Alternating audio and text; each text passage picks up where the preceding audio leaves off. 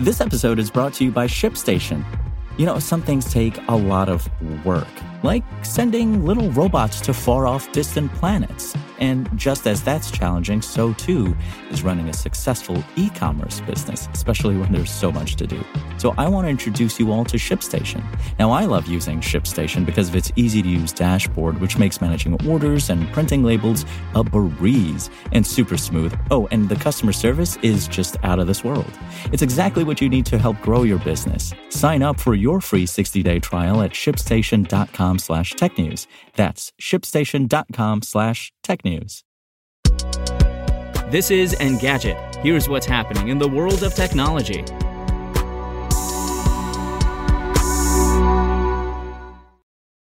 It's Monday, December 20th.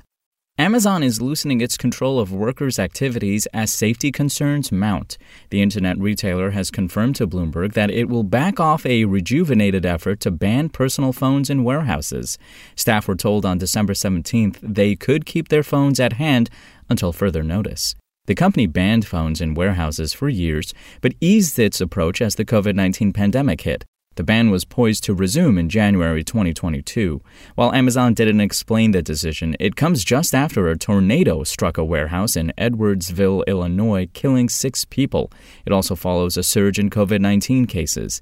Warehouse employees have demanded access to their phones, both for safety alerts and to stay in touch in the event of emergencies. A reinstituted ban would have appeared tone-deaf, particularly in light of an incident where a dispatcher pressured a driver to keep delivering packages while a tornado rampaged through the Edwardsville area.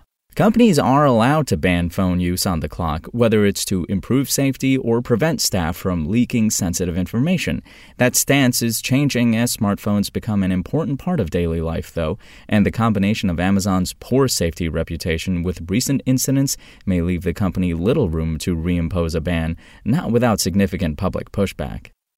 And YouTube TV's battle with Disney is over almost as soon as it began. The two have struck a deal that restores access to ESPN, FX, and other Disney channels on YouTube's streaming service. Local ABC stations will come back over the course of the day, December 19th, but you may already see access to any recordings of Disney-owned channels. The base subscription rate is returning to $65 per month, but YouTube TV promised that all impacted members would still receive a one-off $15 discount.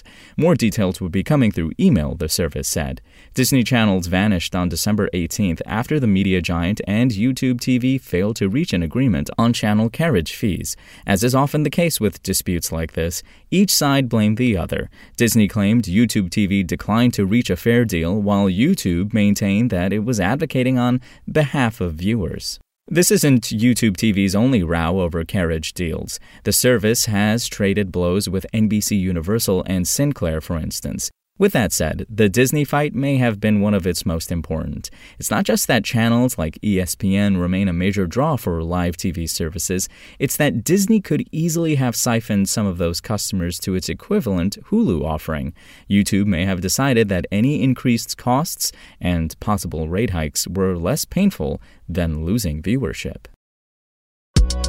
If you want to catch the latest tech news as it's happening, check out Engadget.com or tune in again every weekday.